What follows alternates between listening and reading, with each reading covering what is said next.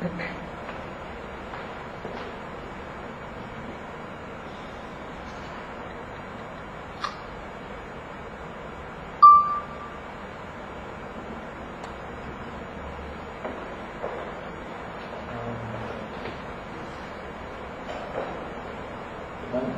قبل خیلی ازش گذشته مقدمات رو فراهم کردم که درباره نظریه نیچه در مورد تراژدی کتاب زایش تراژدی صحبت می‌شد بحث خود از نوشتار میشه قبل از زایش تراژدی شروع کنیم. که من فکر می‌کنم بین این جلسه تا این جلسه متوجه شدم که اخیرا ترجمه شده. یه بخش مهمی از نوشته های نیچه قبل از زایش تراژدی رو یه نفر به فارسی ترجمه کرده. اگه اشتباه نکنم انتشارات پرسش چاپ کرده و اسمشو گذاشتن میراث. تازه هم ترجمه شده. اینجوری که تو بازار بوده. ترجمهش جدیده. فکر سال انتشارش رو پارسال زدن ولی تازه احتمالا توی بازار توضیح شده که می‌تونیم یه مقدار از اون کتاب استفاده بکنیم. حالا من چون دیگه فرضم برای بود که تو این جلسه وارد بحث خود کتاب سایش تراژدی بشم این کار می‌کنم ولی احتمالا بعدا از اون چند مطالبی که قبل از این چه نوشتم توی جلساتمون بحث در واقع اون کتابی که ترجمه شده دو جلد هم هست منطقه دو جلد نسبتا کوچیک تحت عنوان میراث. این جلد اول مجموع آثار میشه که همه چیزهایی که قبل از زایش تراژدی رسما چاپ شده رو خودش داره. حالا بعضی از مقاله خیلی تخصصی و اینا نیست. منتها این در واقع گزینشی بوده که خودمون تدوین کننده های مجموعه آثاری میشه ظاهرا انجام و من چون خود مجموعه آثاری ندیدم مطمئن خب اگه از جلسه هم بخوام یه خلاصه یادآوری بکنم اینکه یه خورده در مورد دیدگاه ارسطو در مورد تراژدی صحبت کردیم. سعی کردم بگم که وقتی هم از تراژدی می‌زنیم منظورمون چه ارسطو مخصوصا برای میشه تراژدی به همون معنای نوع نمایش خاصی که در یونان اجرا می‌شد. نه تراژدی به این مفهوم کلی و عامی که ما می‌فهمیم به معنی داستانی که پایانش مثلا پایان خوشی نیست و قهرمان این رو این حرفا.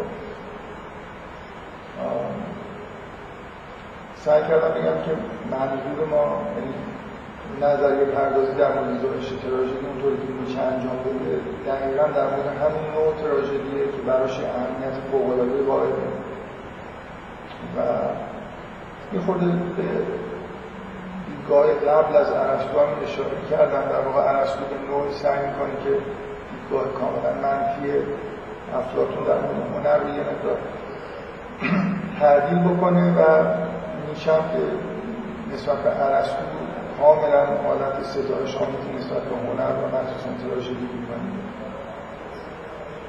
نکاتی که از قبل گفتم دیگه خیلی روش نمی‌خوام وقت بذارم. اینکه تراژدی چیه؟ سوالی که در واقع میشه من چیزی که نیچه می‌خواد بهش برسه به طور کاملا واضح اینه که اپرای واگنری یه جور باز تولید اون تراژدی به مفهوم اصیل یونانیشه و اینکه این تراژدی و در نتیجه اپرای واگنری اهمیت ای در نجات اصلا بشریت داره نه فقط نجات مثلا فرهنگ و قوم آلمانی بلکه کل بشر با مشکلی روبرو هست که تراژدی یونانی به خوبی حل می‌کرد و بنابراین الان هنر واگنر هم می‌تونه به همون ترتیب مشکل رو حل در واقع دیدگاهی که نیچه ارائه میده به طور خلاصه اینه که بشر با یه رنج و هرمان عظیمی در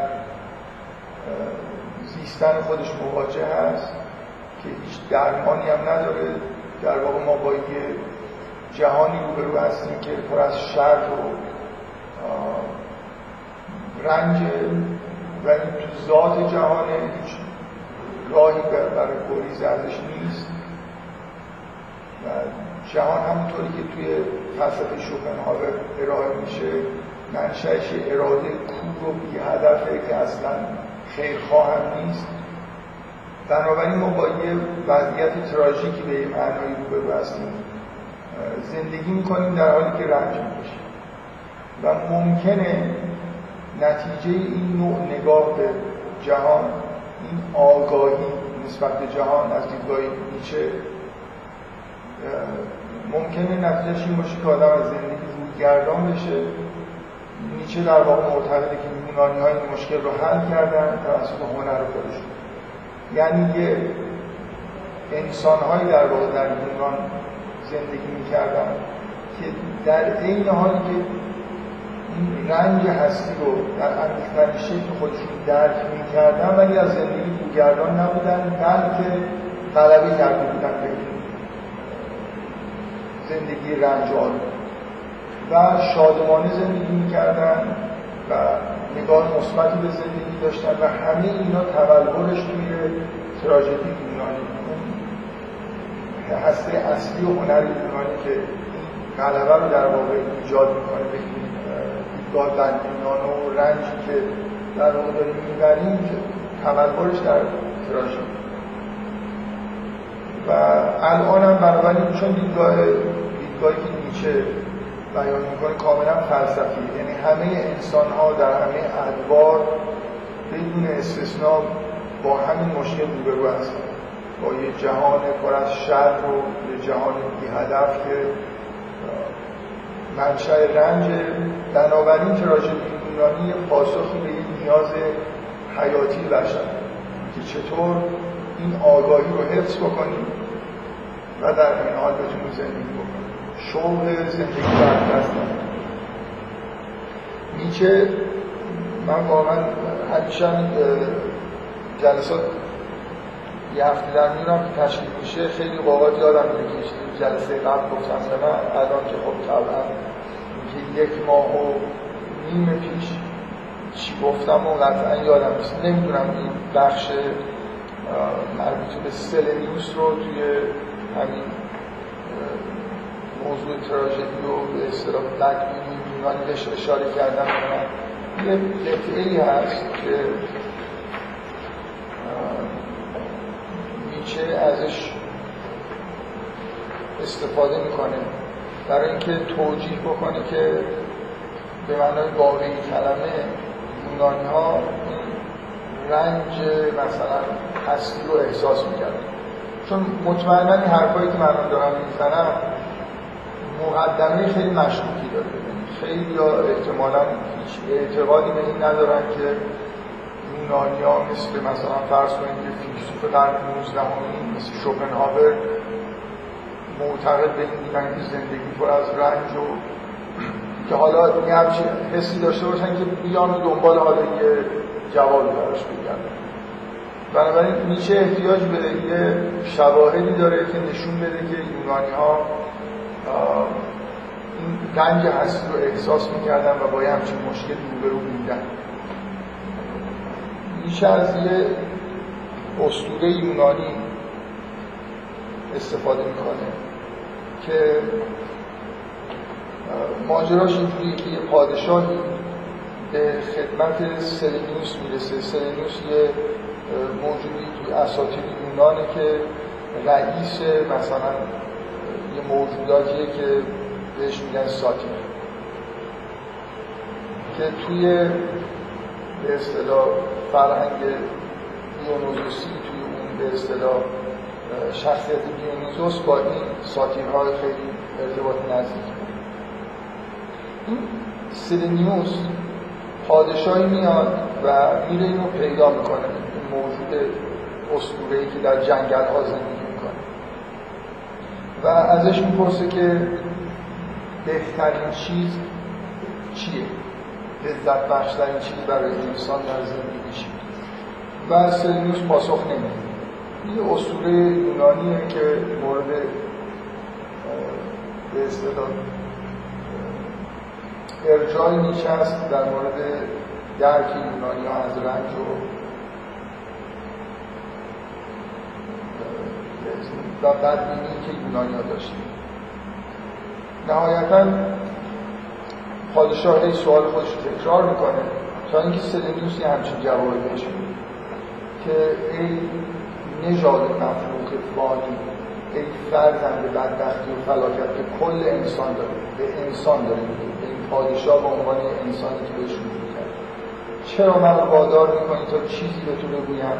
به شنیدنش به مسلحت تو نیست. چه برای تو بهترین است این است. سوال پادشاه این بهترین چیز برای انسان چی؟ میگه چه برای تو بهترین است این است. زاده نشدن نبودن و هیچ بودن. بهترین چیز برای انسان این اصلا به دنیا نمید اما چون اینها در اختیار تو نیست یعنی دیگه زاده شدی و دیگه نمی‌تونی کاری بکنی پس اکنون بهترین چیز برای تو این است. هر چه زودتر مردن.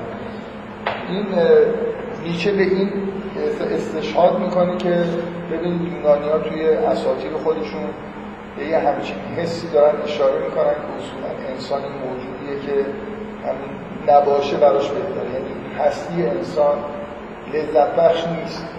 رنج آوره و حس مثلا یونانی اینه که بهترین چیز برای انسان اینه که هر چیز زودتر اینو شاهد می‌گیره برای اینکه یونانی ها درک عمیقی از رنج هستی داشته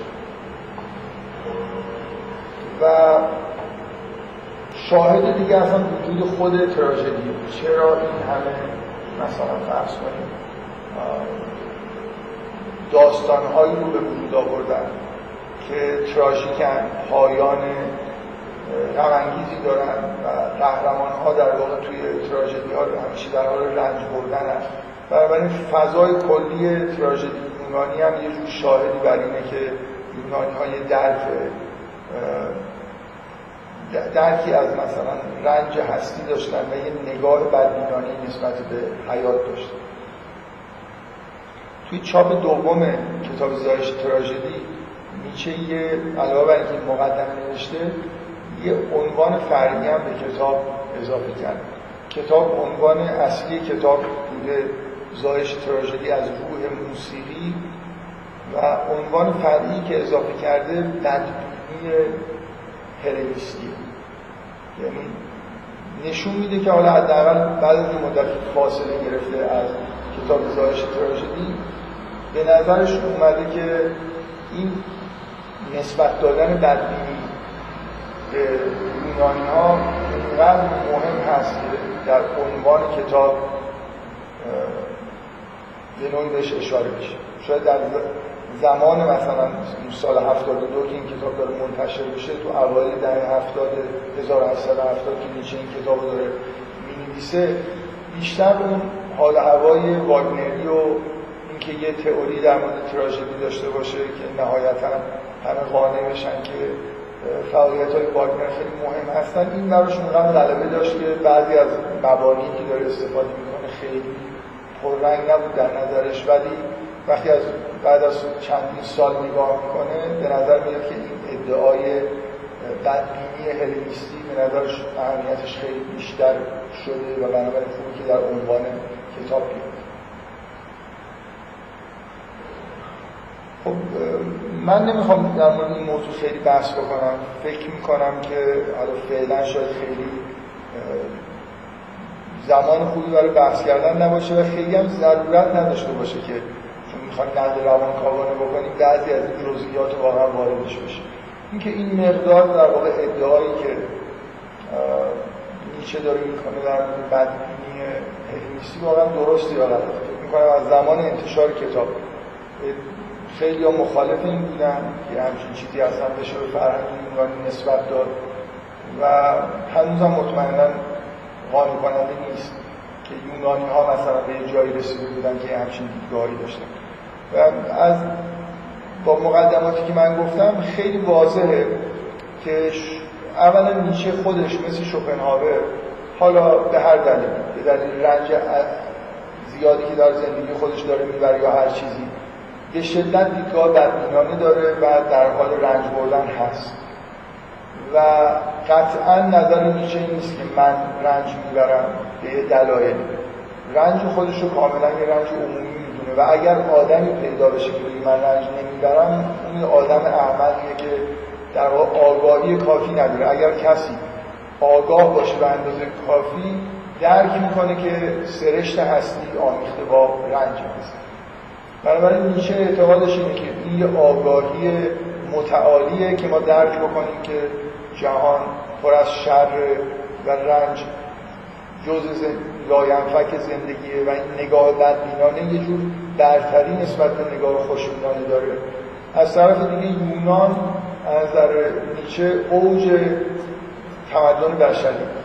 بنابراین نمیشه تصور کرد که نیچه این برتری رو به این فرهنگ یونانی نسبت نده یونان یه جاییه که هر چیز خوبی باید وجود داشته باشه. بنابراین هر آگاهی مهمی اگر هست یونانی ها باید داشته باشن این مثل یه چیز دیگه مثل توی سیستم فکری نیچه مثل یه گزاره ضروری حالا بعدا ممکنه بره براش شواهدی مثل همین حکمت سلینوس پیدا بکنه.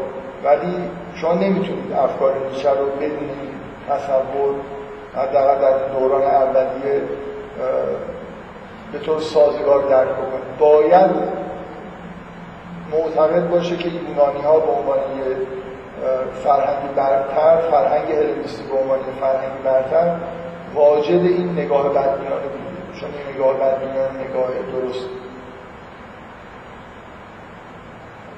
خب من واقعا این می‌تونه یه مورد بحث باشه. یه نفر می‌تونه یه آدم یونانی شناس می‌تونه بیاد مثلا یه کتاب بنویسه. تحلیل بکنه شواهد رو بررسی بکنه این یونانی ها اصولا آدم ها شادی بودن آدم های تراژیکی بودن یا نه. فکر می‌کنم خیلی لازم نیست ما بحث بکنیم. ما زیاد به این درست و غلط بودن این ادعا کار نداریم. من فکر می‌کنم منشأش توی تفکر نیچه واضحه. حالا اینکه چقدر واقعا مطالعه متون یونانی تفکر نشأت گرفته یا به طور ناخداگاه یا خداگاه تولید شده و بعدا شواهد براش در واقع پیدا شده. خیلی بحث مهمی از من فعلا نیست. در حال ادعای میشه اینه که اونجا یه دیدگاه بدبینانه وجود داره. در این حال می‌بینیم که یونانی ها با شادی دارن زندگیشون رو می‌کنن و فرهنگی برتری رو به وجود آوردن. فرهنگی که سرشار از مثلا خلاقیت هنری سرشار از ایده ها و خلاقیت های علمی و فلسفیه. و بنابراین به نظر میاد که زندگیشون توسط این نگاه بدبینانه متوقف نشده بلکه حیاتشون ادامه داره. مخصوصا اینکه ما گزارش های زیادی از مراسم های شاد در یونان داریم. به نظر میاد مردم هم در شادی ها شرکت می‌کنن و اصولا اگه یه همچین فرهنگی هم اونجا وجود داره مشکلی به وجود نداره بنابراین این ادعا کنید بدبینی وجود داره و تراژدی ادعای دومی که تراژدی راه حل اصلیه در واقع تراژدی و هنر یونانی. اون عنصریه توی فرهنگ یونانی که این مشکل بدبینی رو حل کرده. این این ادعای دوم خب قطعا جای بحث داره. که چقدر ما شواهد داریم که این تراژدی راه حل بدبینی یونانی بوده حتی اگه بپذیریم که اون بدبینی یونانی وجود داشته. و به نظر می‌رسه همین چیزها یعنی این شواهد کافی نداشتن برای این ادعاها نتیجه اینه که این کتاب به شدت توی محیط آکادمیک ترد شده. یعنی به نظر بیش از اندازه قابل قبول توی محیط آکادمیک دل بخواهی به نظر می‌رسه این ادعا. و به معنی حداقل من مقدماتی گفتم که این احساس ایجاد بشه که این ادعاها دل بخواه نیچه واقعا هست. چرا دل نیچه اینها رو می‌خواد؟ چرا دلش می‌خواد که فرهنگ یونانی رو بهش بدبینی رو نسبت بده؟ چرا دلش می‌خواد که تراژدی رو تراژدی یونانی رو که شبیه در واقع موسیقی و هنر و راه حل اون مشکل بزرگ داد بکنه. اینا واضحه که برای نیچه با توجه به انگیزه ها و اهدافی که داره دل بخواه هستن. شاید بشین در مورد این بحث کرد که چقدر بوده که قطعا میشه بحث کرد. آره اینکه من آره اینکه واقعا چیزی که نیچه به سراحت میگه و خب جای بحث داده بود. قطعا اینجوریه بله قطعا یه فرهنگ یونانی حالا اینکه فرهنگ یونانی اوج فرهنگ هست یا نه باز خود نیچه یه سقوط نزولی توی فرهنگ یونانی در نظر می‌گیره. جالب اینه که معاصران نیچه تو دوره به اصطلاح بعد از روشنگری به احتمال خیلی زیاد وقتی شما نگاه می‌کنی به دوره بعد از سقراطی که علاقه من به عنوان اوج فرهنگ یونانی یه جور شیفتگی نسبت به فرهنگ یونانی کلا توی اروپا وجود داره و تفاوت نیچه شاید اینه که نیچه یکی از اولین آدمایی که خیلی ابراز ارادت می‌کنه به پیش از صبح و من یه بار فکر کنم این تقریبا یادم جلسه قبل اینو به عنوان نکته مثبت در مورد نیچه گفتم که حداقل یکی از اول میشه گفت که از اولین آدمایی که یونان قبل از سقراط و متفکرین یونان قبل از سقراط و فرهنگ پیش از سقراط رو توی یونان جدی گرفت و الان فکر می‌کنم توی مثلا فرض کنید دهه های اخیر دو سه دهه اخیر یه توجه رو به افزایشی به اون بخش از فرهنگ یونانی به وجود اومده. یعنی به نظر میاد که خب متوجه شدن که این بخش رو به کافی بررسی نکردن و خوب نفهمیدن. کلا یه بذار من یه چیز کلی بگم در مورد باستاب فرهنگ یونانی توی اروپا توی غرب آمریکا هم حساب بکنیم. هرچند در زمان تا زمان میشه آمریکا به عنوان یه جایی که توش فرهنگی وجود داشته باشه تولید بشه خیلی نمیشه ازش اسم در حال توی جریان های فرهنگی غربی به شدت فرهنگ عرستویی و فرهنگ این تعقل یونانی به عنوان یه فرهنگی برجسته بالاخره همچین تاثیر گذار بود. این چه در قرون وسطا که مسیحیت کاملا غلبه داشت چه بعد از اینکه قدرت مسیحیت از بین رفت دوره روشنگری انگار یه چیز مورد توافق. یعنی بالاخره مسیحی مسیحیت کلیسا ارسطو در حد چیزی مثل پیامبر آثارش مقدس می‌دونست. توی تفکر بعد از روشنگری ارسطو افکار ارسطو و آثارش دیگه اونقدر مقدس نیست. ولی بالاخره طرز تلقی ارسطویی یعنی با تفکر پیش رفتن فلسفه چیزی که دکارت مثلا به طور خیلی خاصی میشه گفت که یه به اوج رسوندش این توی فرهنگ اروپایی تکیه در عقل خوشبینی نسبت به علم و عقل وجود داشته. میشه اتفاقا یکی از اولین کساییه که اصرار داره که این سقراطی این نگاه خوشبینانه نسبت به اینکه می‌تونیم با عقل و تفکر همه چیز رو حل بکنیم و زندگی خوب بکنیم و اینا یه جور تصور تفکر پس از سقراطیه که تو یونان به وجود اومده و نیچه اینو با تحقیر بهش نگاه و اگه میشه پیشوای پست مدرن ها به معنایی توی دوران جدید هست و اینکه پست مدرن ها دقیقا همین نوع خوشبینی های مقدار کودکانه دوران مدرنیسم رو نقل می‌کنن و نیچه ای که از اول آدمایی که این کار رو شروع کرده و این در, در واقع همینجور وقتی نگاه می‌کنه به این نوع تفکر خوشبینانه نسبت به تفکر و فلسفه و علم و اینا که تو اروپا موج می‌زد واقعا. مخصوصا میشه تو دورانی داره زندگی می‌کنه که به شدت این حرفاش شنا کردن برخلاف جریان آبی. یعنی نیمه دوم قرن 19 هم شاید اوج تفکر خوشبینانه نسبت به اینکه علم الان همه چیز رو حل می‌کنه و زندگی خوبی برای بشر فراهم می‌کنه و اینا. اینا چیزایی که میشه با تحلیل بهش نگاه می‌کنیم و بیشتر به سقراط و متفکرین بعد از سقراط نسبت اما نکته که می‌خواستم بگم اینه که اینقدر این بینش اینکه فلسفه مساوی با ارسطو و فلسفه پس از سقراط تو اروپا ریشه داشته که شما اروپایی رو که نگاه می‌کنید مثلا وقتی به فلسفه اسلامی نگاه می‌کنن اصلا انگار فلسفه براشون همون معنی رو میده. به همین دلیلی که چند قرن غربی ها به فلسفه اسلامی نگاه کردن و به نظرشون اومده که فلسفه اسلامی چیزی نداره و اوج فلسفه اسلامی از نظر اروپایی ها ابن رشد. ابن رشد آدمی که شارع خیلی خوبی برای عرستو یعنی متفکر صد درصد عرستویی برای همین از دیدگاه غربی ابن رشد انگار اوج بقیه رو می‌تونن چون خیلی منطبق با ارسطو و تفکر ارسطویی نیست به نظرشون میاد که اینا خیلی چیزای جالبی نیست یعنی حتی ابن سینا که یه مقدار از فلسفه نشاف فاصله گرفته و بعد یه آدمایی مثل مثلا سوروردی و ملا صدرا اصلا فیلسوفای مهمی از در غربی حساب نمی‌شدن. شما توی همین فضای حکمت اسلامی وقتی نگاه می‌کنی اصلا کسی به ابن رشد کار نداره. یعنی شاید به طور افراطی از این ور که نگاه می‌کردن ابن رشد آدمی بود که اصلا مهم نبود. همونطوری که به فارابی هم به عنوان یه آدم که بیشتر شارع ارسطویی خیلی اهمیت نمیدن آدم مهم از نظر اینا آدم مهم مثلا ابن سیناست که فیلسوف بزرگیه. ابن سینا فاصله داره. واقعا شما نمی‌تونید بگید ابن سینا یه فیلسوف ارسطویی یعنی یه چیزی بین یه فیلسوف عرستویی و یه خود فلسفه به اصطلاح اشراقی.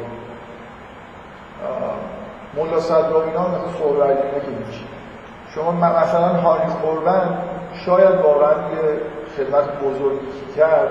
حالا که به ما این خدمت کرد یا به اروپایی این خدمت کرد اینه که این بخش فلسفه اسلامی مخصوصا سهروردی رو سعی کرد تو اروپا ارائه بکنه که چقدر مبتکرانه است و چقدر فاصله داره با اون چیزی که ما از فلسفه فلسفه اسلامی توقع داریم.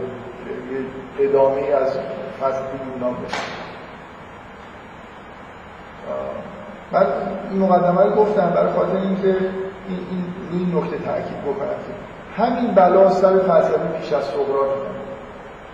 یعنی اینقدر فلسفه از دیدگاه اروپایی ها همونه که همون نوع نگاه و همون نوع نگارشیه که مثلا ارسطو در فلسفه داره اینقدر به این عادت کردن که وقتی به فلسفه پیش از سقراط نگاه می‌کنن چیز مشابه پیدا نمی‌کنن به نظرشون میاد که ارزش نداره. سالهای سال همینجوری گذشته. واقعا شد این نیمه از تو نیمه دوم قرن بیستمه که بالاخره یه روشنگری شده که این فلسفه ایده های قبل از سقراط ارزشمندن همونجوری که یه سری ایده های دیگه توی فلسفه شرق ارزشمند هستن. بیان فیلسوفای پیش از سقراط به هیچ وجه بیان ارسطویی نیست. یعنی از منطق ارسطویی استنتاج اونها استفاده نمی‌کنن. بیشتر به نظر می‌رسه که فلسفه پیش از سقراط شبیه مثلا عرفان است تا فلسفه یونانی.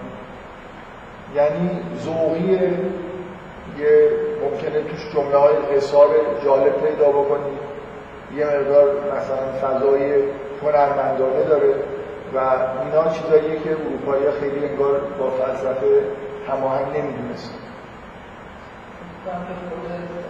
فلسفه اسلامی قبلی هم خیلی سعی می‌کردن خودشون فیلسوف بودن یعنی سعی می‌کردن مخصوصا که از اون رو خوندن که یه دوره کوتاهی خودشون یه فلسفه خوندن و اشتباه کردن این کار خودشون رو چیزی جدا از فلسفه می‌دونستن یعنی حسشون باور بود که فلسفه یعنی یه چیز تو میته ارسطویی و کاری که دارن می‌کنن مثلا یه چیز شبیه حکمت یا مثلا کلامی.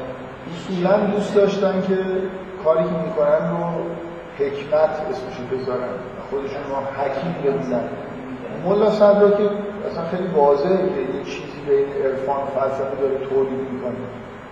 و حالا این نکته که شما گفتید من چیزی به ذهنم رسید. اونم اینه که اون فلسفه پیش از سقراط جالبه که توی فرهنگ ما باستاب داشتیم و الان یه عده معتقدن که فیلسوفای مسلمان تو آثار خودشون اون فلسفه پیش از سقراط رو بهتر میفهمیدن تا فیلسوفای غربی که اصلا بهشون یعنی خیلی جاها شما می‌بینید که چیزهایی نقل میشه از فیلسوفای پیش از سقراط توی آثار متفکرین اسلامی و به نظرشون ارزشمند می‌رسه یعنی اینجوری نیست که فقط به ارسطو اهمیت بدن. به دلیل اینه که مثلا خب یه آدم مثل ملا صدرا یا حتی ابن سینا مخصوصا سهروردی عرفان رو ارزشمند می‌دونستن یعنی فقط اون لحن استدلالی و اینا براشون مهم نبود. یعنی تفکر ذوقی به اصطلاح براشون ارزشمند. نتیجهش اینه که همونطوری که مثلا ممکنه ملا صدرا از آثار عرفا خوشش بیاد طبعا از بعضی از ایده هایی که توی فلسفه قبل از سقراط بوده فلسفه غیر ارسطویی یونانی هم خوشش میاد. این این یه نکته اینه که من دفعه قبل گفتم که برای چی میشه اهمیت و ارزش رو قائل شد که یه توجه ویژه‌ای به یونان پیش از سقراط در واقع من حالا این مقدماتی که به نظرم مشکوک می‌رسه رو یه مقدار بیان کردم. قصدم ندارم فعلا در موردشون بحث بکنم. فکر می‌کنم که خیلی به بحث ما مستقیما مربوط نمیشه. منتها نهایتا ادعای نیچه که تراژدی یونانی اون بدبینی در واقع به نوعی حل می‌کنه بر اساس یه نظریه پردازی در مورد تراژدی یونانی شکل من تو این جلسه می‌خوام این نظریه نیچه در مورد تراژدی یونانی رو یه مقدار سعی کنم در موردش بحث بکنم و یه بخشایی از این بحث مربوط به دیدگاه نیچه در مورد تراژدی یونانی رو می‌خوام خیلی پررنگ مطرح کنم و سعی کنم بگم که از اساسی ترین اجزای تفکر نیچه است. شما توی همین کتاب زایش تراژدی که قطعا از نظر خود نیچه خیلی چیز مهمی نیست می‌تونید یه چند تا از ارکان اصلی تفکر نیچه رو پیدا بکنید که تا پایان عمرش باقی بود من قبلا اشاره چون اشاره کردم به اینکه دیدگاه نیچه در مورد توی زایش تراژدی چیه در مورد ماهیت تراژدی یونانی خلاصه فقط تکرار می‌کنم که نیچه یه نوع دوگانگی رو مطرح می‌کنه. بین یه جور مثلا فرض کنید حالا به اصطلاح خودش یه دوگانگی آپولونی و دیونوز دیونیزوسی.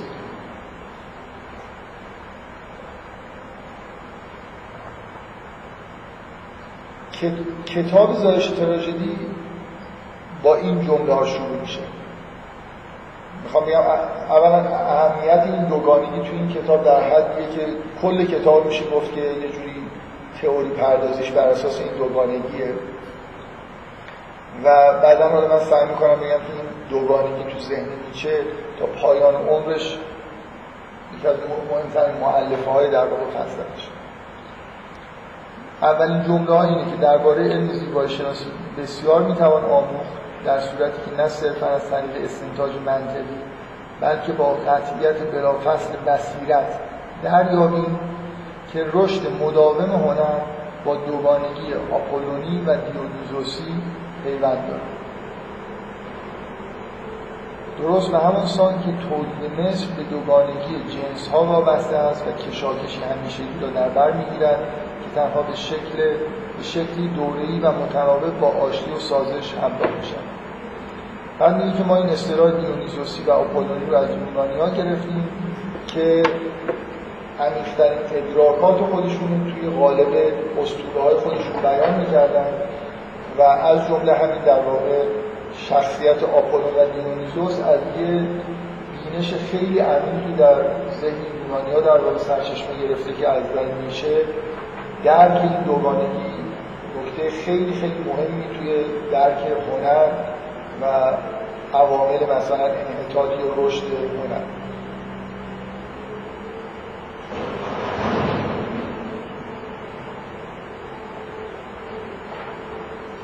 باز این جمله دیگه از نیچه نه از توی کتاب زایش تراژدی از یه جای دیگه می‌خوام نقل بکنم.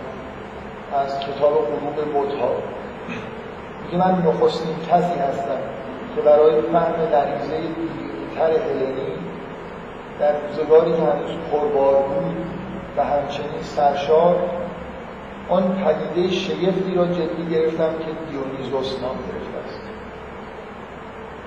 بنابراین نیچه هنر خودش می‌دونه که به این مفهوم دیونیزوس توی فرهنگ یونانی که یه خود فراموش شده است دقت کرد.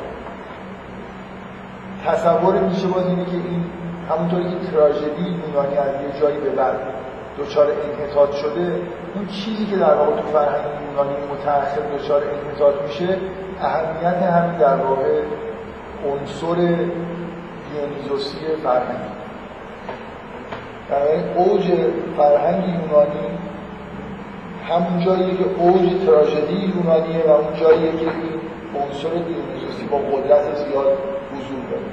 و سقراط و آدمای بعد از سقراط متهمن به اینکه این بخش دیونیزوسی رو در واقع تضعیف کردن. مثلا به طور خاص موسیقی در تراژدی هم سرایی که در تراژدی یونانی وجود داشت نماینده عنصر دیونیزوسی بود و توی تراژدی که بعد از دوران اوج شکل می‌گیره که مثلا نمایندهش آدم مثل اورپیده این بخش به اصطلاح ارزش موسیقی کم شده عنصر موسیقی کم رنگ شده و تراژدی افت کرد. اینا دیدگاهی که من پراکنده جلسات قبلا بهش اشاره کردم. می‌خوام به این نکته دقت به این نکته در واقع نظرتون جلب کنم که اولا این دوگانگی مبنای تحلیل میشه از موضوع تراژدیه و افتخار می‌کنه به اینکه اولین کسیه که توی به اهمیت در واقع عنصر دیونیزوسی توی فرهنگ یونانی داره اشاره می‌کنه. در به این فیلسوفای و باز من نکاتی که توی این جلسه یادم اشاره کردم این که نیچه زرتشت خودش رو شخصیت مهمترین شخصیتی که خلق کرده یه جور در واقع نماینده عنصر دیونیزوسی می‌دونه. برای شما می‌بینید این اهمیتی که داره به این عنصر دیونیزوسی میده تا زمان نوشتن کتاب زرتشت هم ادامه داره. و همینطور شما زندگی میشه که جلو میرید نه فقط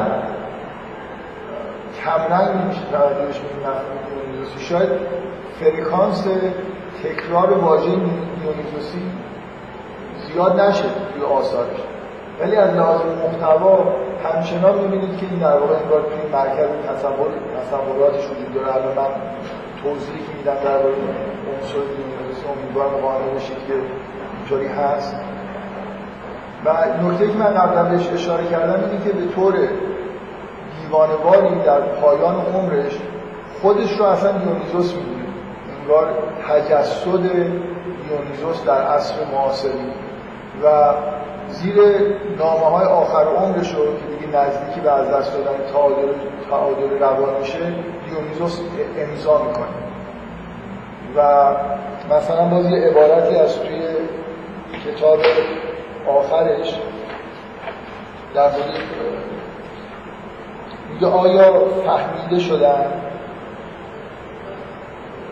بعد جواب میده دیونیزوس علیه مسئول دیونیزوس خودشه و مسئول مثلا اشاره به مسیح خودش رو در پایان عمرش آنتی کرایست هم در واقع معرفی می‌کنه و این عنصر دیونیزوسی به نظر میاد که توی تمام این بخشای در واقع پایانی عمرش هم کاملا غلبه یعنی یه جوری از اولین سطر کتاب هایی که نوشته و منتشر شده این دل مشغولی به این عنصر دیونیزوسی وجود داره تا پایان عمرش و من این خود یه عبارت های نقل می‌کنم که ببینید که این عنصر دیونیزوسی با مثلا مفهوم اصلی اراده معطوف به قدرتش کاملا ارتباط تنگاتنگ یه جوری هستن انگار یکی هستن.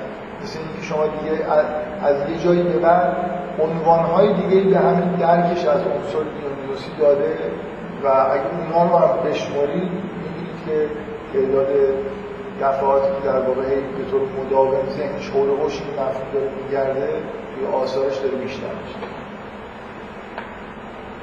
بنابراین یه ارزشی که قطعا نیچه برای کتاب زایش تراژدی قائل می‌تونسته بشه تا پایان عمرش اینه که توی اولین صفحات این کتاب بالاخره داره سعی می‌کنه این عنصر دیونیزوسی رو به عنوان عنصری که مورد غفلت قرار گرفته معرفی بکنه. و توی نظر پردازش هم به شدت ازش استفاده می‌کنه. حالا این دیونیزوسی یعنی چی؟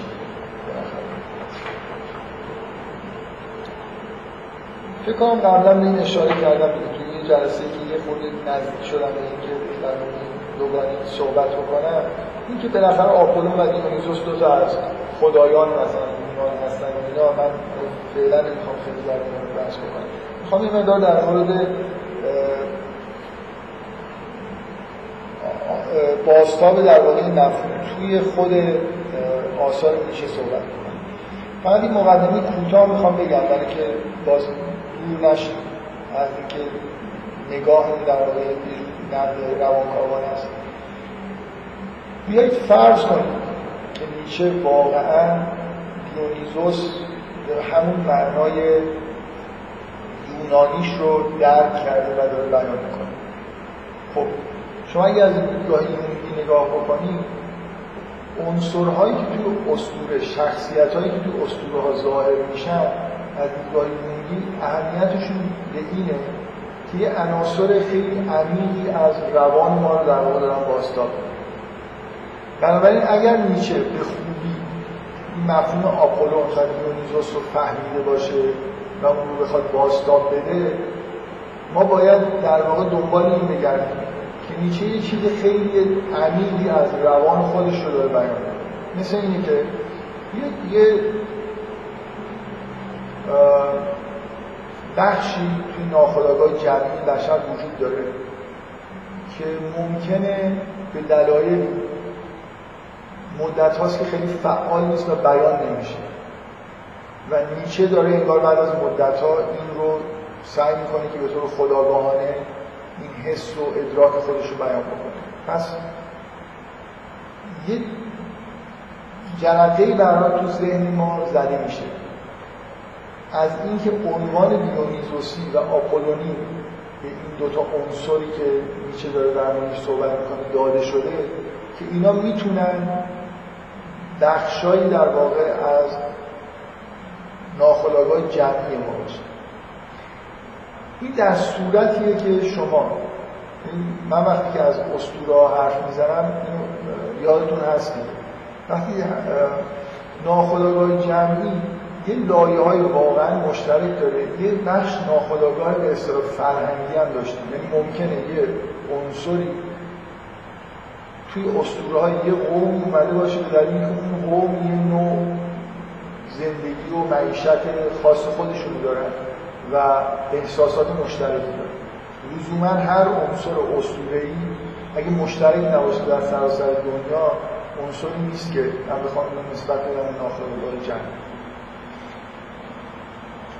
اولا این نکته ای من خوشبینانه اگه خوشبینانه نگاه بکنم اینجوریه که اسطوره های یونانی و این دو تا عنصر دیونیزوس و آپولون توی اسطوره های یونانی به ناخودآگاه جمعی رفت دارن. و خوشبینانه نگاه بکنم به اینکه نیچن عمیقا با همین دو تا عنصر در وجود خودش ارتباط پیدا کرده و داره اینا رو سعی می‌کنه بیان بعد اینانش اینه که نه اولی به ناخودآگاه جمعی ما کاملا ربط داره. ممکنه یونانی ها به دلایل خاصی این دوتا عنصر رو دارن و در جای دیگه از دنیای همچون عنصرهایی که اصول ها پیدا نمیشن این شخصیت ها که این قابل تحلیل تا یعنی ما بالاخره درک کلی از مفهوم دیونیزوس و آپولون تو یونان داریم می‌تونیم بگردیم ببینیم در اصولهای سایر اقوام چقدر حضور داریم این دوتا عنصر. و باز بدبینانه نکته دوم این که نیچه یه چیزی در درون خودش رو داره پروژکت می‌کنه روی یه چیز مشابهی به اسم دیونیزوس و و با این پروژکشن انگار یه جرأتی پیدا می‌کنه که یه سری احساسات شخصی خودش رو ناخودآگاه شخصی خودش رو بیان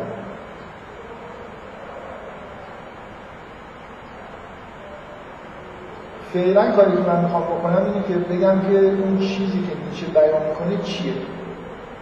سعی کنیم که این عنصر مثلا دیونیزوسی رو اون طوری که نیچه توصیف می‌کنه. این من همش سعی می‌کنم از یه سری بحثا فرار بکنم برای اینکه تو نقد روان کاوانه اهمیت نداره برای من اصلا مهم نیست. اصلا که خیلی مهم نیست که چقدر توصیفی که نیچه می‌کنه با اون چیزی که یونانی ها درک می‌کردن یکی. من می‌تونم مثلا می‌تونم بگم چرا خیلی مهم نیست. اومد اون یونانی های انحراف های فرهنگی داشتن که خود از ناخودآگاه جمعی دور شدن و اختلاف نیچه با اون چیزی که اونجا بیان می‌شد اتفاقا اینو نزدیکتر کرده به ناخودآگاه جمعی بشر. بنابراین مثلا اگه من مطمئنم باشم که نیچه عینا همون درکی رو از دیونیزوس و آپولون داره ارائه می‌کنه که یونانی ها می‌گفتن چندان چیز نیست به اصطلاح قطعی نمی‌کنه که این عنصر دیونیزوس و آپولون درگیری توی ناخودآگاه جمعی بشر در باز اون نقطه اولیه باقی میمونه که چقدر فرهنگ اسطوره‌های یونانی این بخششون منطبق با ناخودآگاه جمعی هست نیست. برای فعلا نکته مهم اینه که نیچه چه چیزی رو داره نسبت میده. من به شدت حالا اینو با یه چیزی میگم با یه نظر مثبت میگم که من خودم اینجوری فکر می‌کنم که نیچه فوق‌العاده داشت نسبت به یونان دل بخواهی یعنی هر چیز خوبی رو فکر می‌کنه که اونا می‌فهمن. یعنی مثل اینکه خودش میشینه فکر می‌کنه حقایقی رو که به نظرش می‌رسه رو میگرده یه چیز مشابه توی اونا پیدا می‌کنه و این رو به اونا نسبت میده. از بدبینی گرفته تا همین عنصرهای مثلا تحلیلی که در دیونیزوس و آپولون اینا داره می‌کنه. و تا حدود زیادی این چیزهایی که میگه حالت تقریبی داره و نتیجهش هم همینه که شما reference نمی‌بینید. مثلا فرض کنید وقتی که بحث از این نام دیونیزوس و یه سری حالا شواهدی که در مورد مراسم دیونیزوسی و در یونان هست. شما نمی‌بینید که مثلا فرض کنید نیچه وقتی داره درباره عنصر دیونیزوسی بحث می‌کنه ارجاع بده به مثلا فرانچیز در آثار یونانی ها. همینطور یه درک کلی از دیونیزوس و آپولون داره و فکر می‌کنه که این رو در واقع از یونانی ها گرفته و حالا داره بیان که من دارم سعی می‌کنم میزان انتباهش رو بگم که خیلی مهم نیست. مهم اینه که نیچه چی داره میگه و چه چیزی رو در درون خودش یک بذارید اون نکته مهم رو بگم چیزی که از نظر من اینکه اینو بپذیریم که نیچه یه چیزهایی در درون خودش می‌بینه و داره اینا رو بیان و تا پایان عمرش هم اون چیز در درون نیچه هست و همچنان در حال بیان شدن. یه حالت یه احساس یه نوع بینشی که عمیقا توی وجود نیچه هست که با این واژه دیونیزوس و عنصر دیونیزوسی داره بهش سعی می‌کنه بیان شد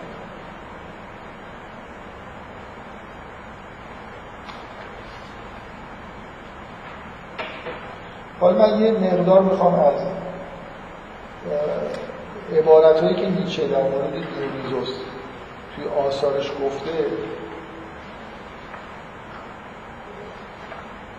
نقل بکنم که نمی‌دونم مفهومش توی دیدگاه نیچه روشن میشه که چیه.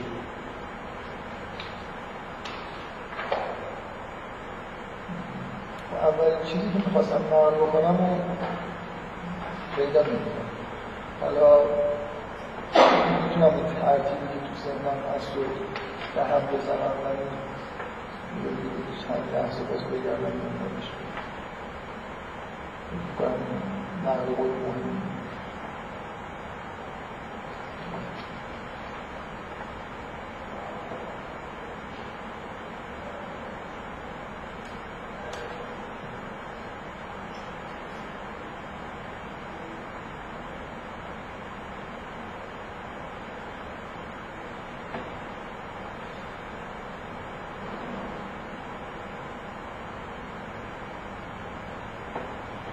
خب بذارید من از من از این قسمت دیونیزوس رو دارم نقل قولا از توی کتابیه که آقای عبدالحسن پیروز نوشته تحت عنوان نیچه و نقاشی.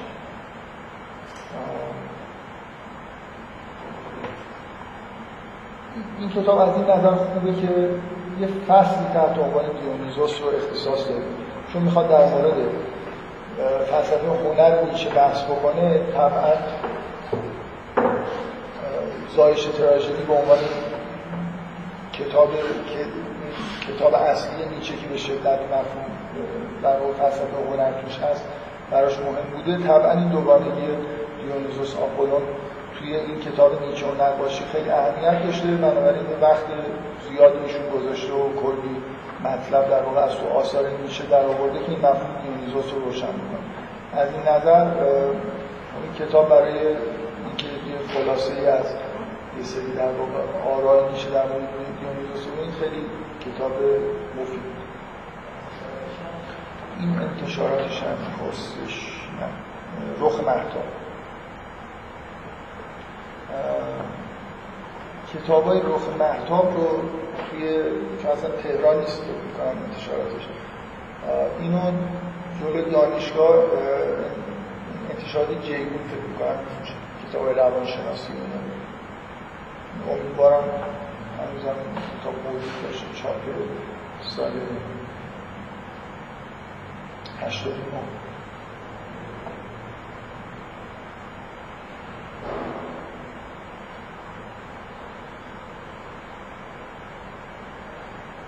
هزار نسخه چاپ شده و چه علاقه مندان زیادی داره. حالا فکر نمی کنم خیلی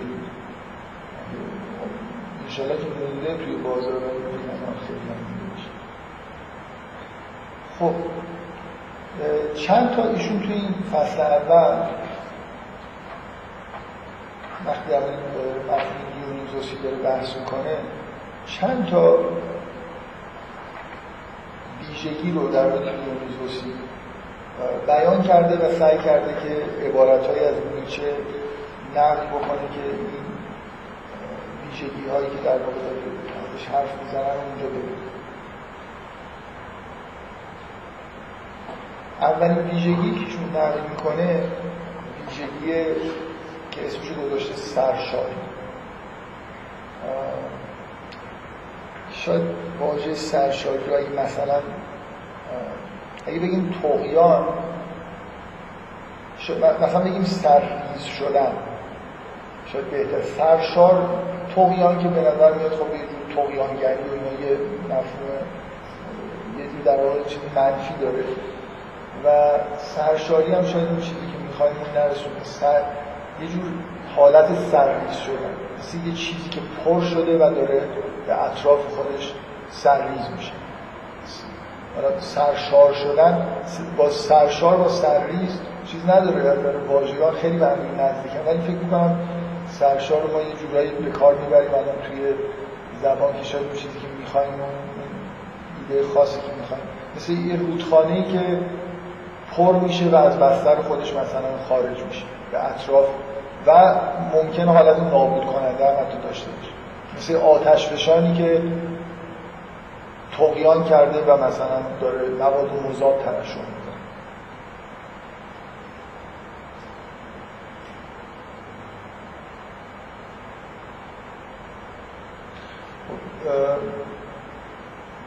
بیشترین واژه همنشین مثلا دیونیزوس شاید همین مفهوم سرشاری باشه مخصوصا توی آثاری خود اولی که بذارید من واژه دیونیزوسی به این معناست این از کتاب اراده معطوف به قدرت داره نقل میشه. این عبارت. واژه دیونیزوسی به این معناست یک سرریز پرشور اراده جاودانی از برای ذات من یه بذارید من اینکه این نقل قولا رو بخونم اول یه خورده مفهوم دیونیزوسی بگم بعدا شاید کمک بیشتر کمک کنم یه انسانی رو در نظر بگیرید که پر از شور زندگیه و پر از قدرت و انرژی. طوری که راه رو برای خودش برای اینکه به اون چیزهایی که می‌خواد می‌تونه باز بکنه. شوق زندگی داره. مثل اینکه خواستهایی داره و یه اراده ای از درونش میجوشه که در جهت این اراده می‌تونه حرکت بکنه. حالا اینو تا حدی ممکن سعی کنید یه همچین آدمی رو که پر از این چیزی که از درونش انگار به سمت بیرون میریزه می‌تونه اراده های دیگر رو مثلا کنار بزنه و به اون چیزی که می‌خواد برسه. این اوصافی که مثلا نیچه به کار می‌بره مثلا مثل یه حیولایی وارد زندگی میشه و زندگی می‌کنه. با قدرت تمام و انگار هیچ مانعی در مقابلش نیست. مخصوصا در درونش. موجودی که میشه تصور می‌کنه به عنوان یه موجود دیونیزوسی موجودی که یه همچین حسی در زندگی داره. به شدت پر از سرشار از انرژی و قدرت و این رو به سمت بیرون خودش در واقع یه جوری می‌تونه هدایت کنه. ممکنه یه آدمی آدمی رو بتونید تصور بکنید که اصولا این حس انرژی و نیرو رو نداره.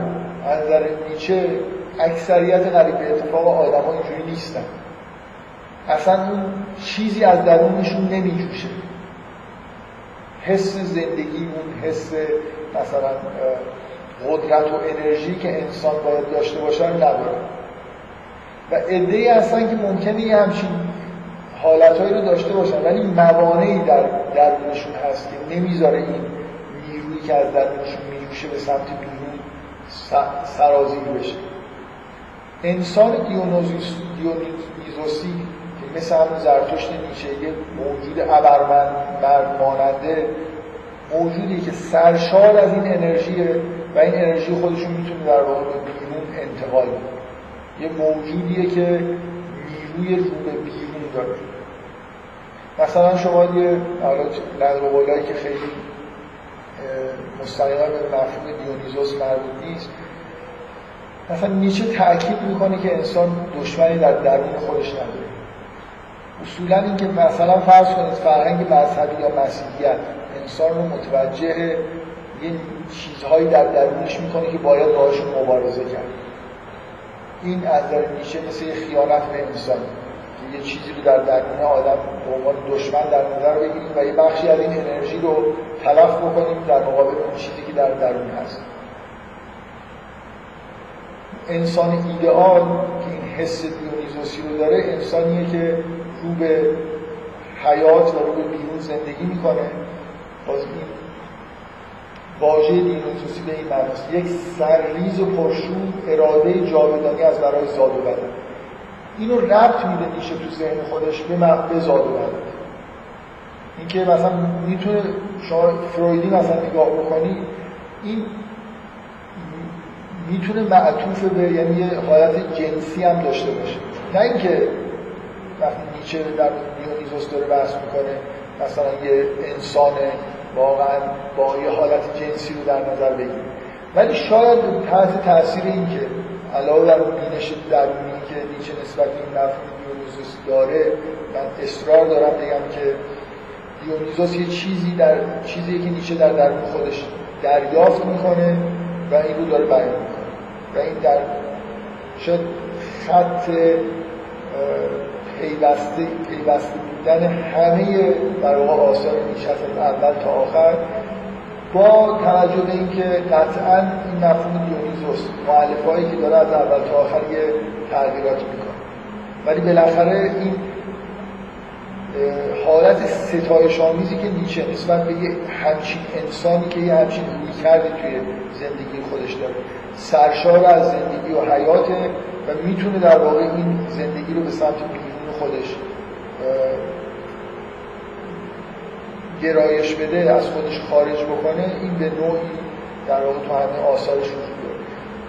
شما از یه طرف آین های دیونیزوسی فرهنگ یونانی که حول دیونیزوس هست چون جنسیت توشون هست اینجوری تصور بکنید که این اشاره ای که به اراده جاودانی از برای زاد و ولد داره میشه چون دیونیزوس خدای خدایی که در بهار مثلا ستایش میشه.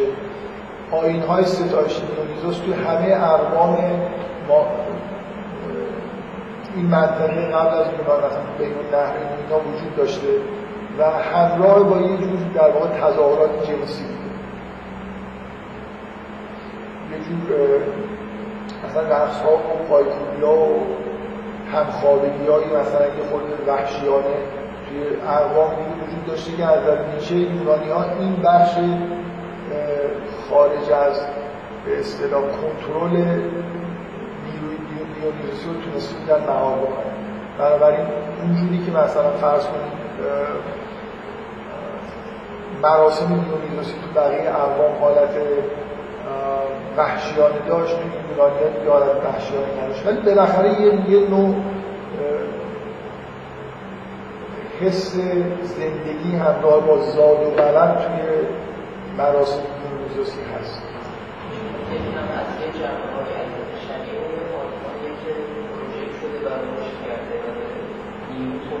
حالا بذارید بذارید من از این خوشحالم که شما دنبال این هستید ببینید چیه.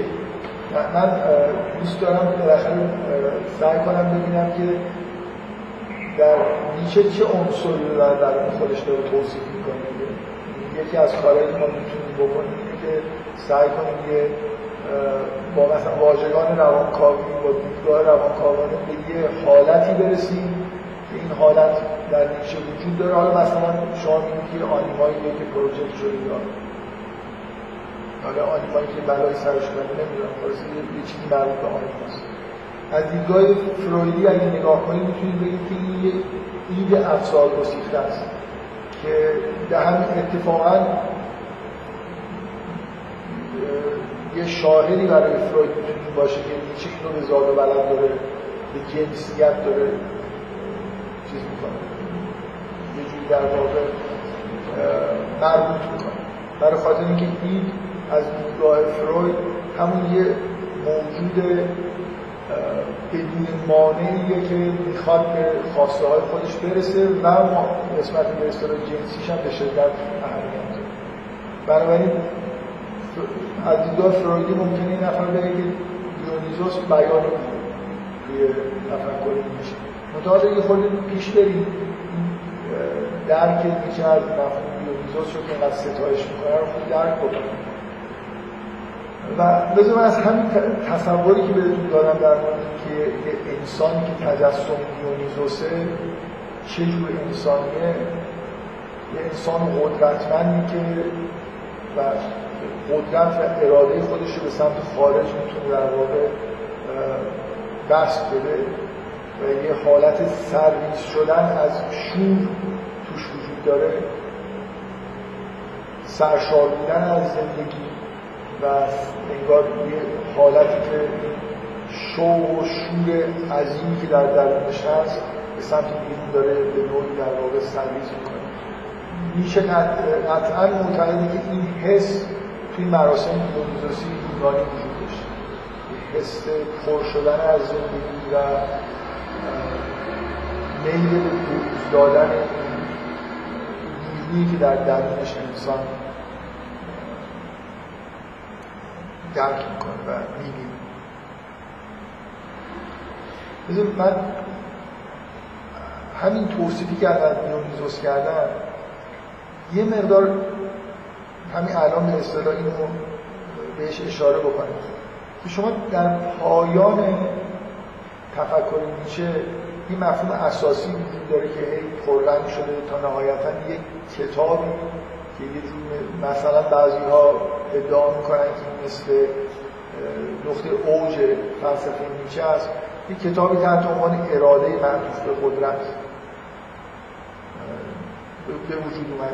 این مفهوم اراده معطوف به قدرت به نظر می‌رسه که توی حداقل سال آخر زندگی نیچه خیلی مفهوم محوری توی تفکر من می‌خوام به این اشاره بکنم که ببینید چقدر این با مفهوم دیونیزوسی نزدیک.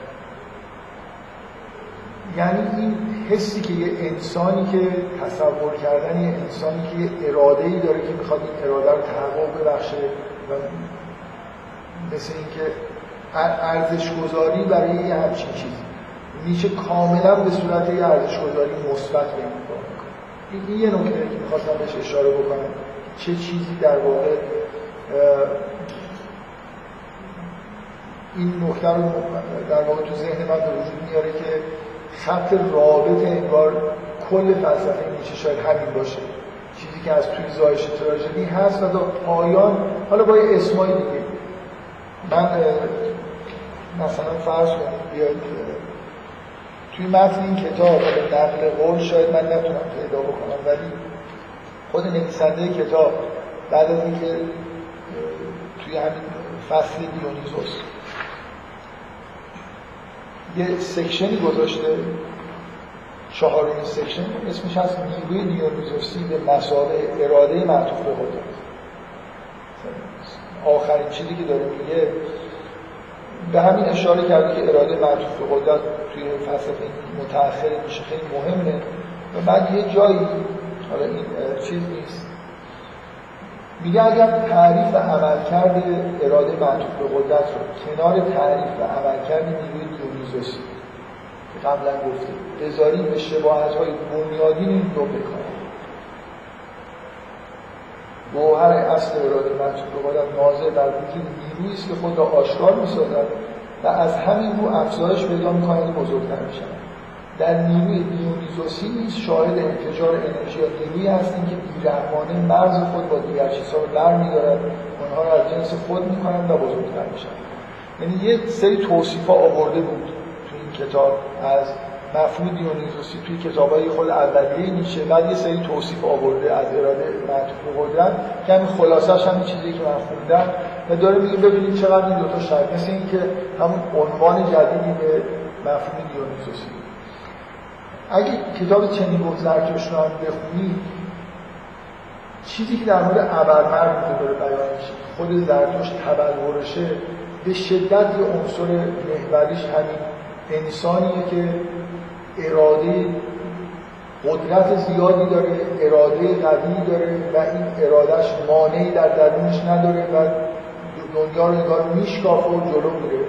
بگه همچین موجودی که به یه جایی رسیده که قدرت خودش می‌تونه کاملا ابراز بکنه این موجود ابربرده و زرتوش یه همچین موجودیه و یه همچین موجودی رو داره تبلیغ می‌کنه.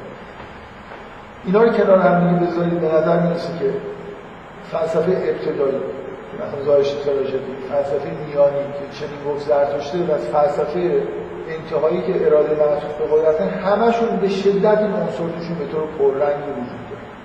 و من فکر می‌کنم این نکته خیلی مهمی توی درک فلسفه نیچه است که هر چی بیشتر سعی بکنیم که این عنصر مشترک رو که حالا مثلا توی ابتدا اسمش عنصر دیونیزوسیه این رو درک کنیم اولین ویژگی که توی این کتاب در مورد عنصر دیونیزوسی بهش اشاره شدن مفهوم سرشار بودن یا سرریز شدن. باز یه نقل قولایی میگه واژه دیونیزوس پیش از هر چیز نماد سرشاری است و به بیان دقیقتر بهترین نماد سرشاری است. اینا نقل مضمون از کتاب غروب بت‌ها. سرشاری مغز و گوهر هر چیز دیونیزوسی و محور هر تعریفی برای واژه دیونیزوس است. این یه عبارتی از حکمت شاهدان.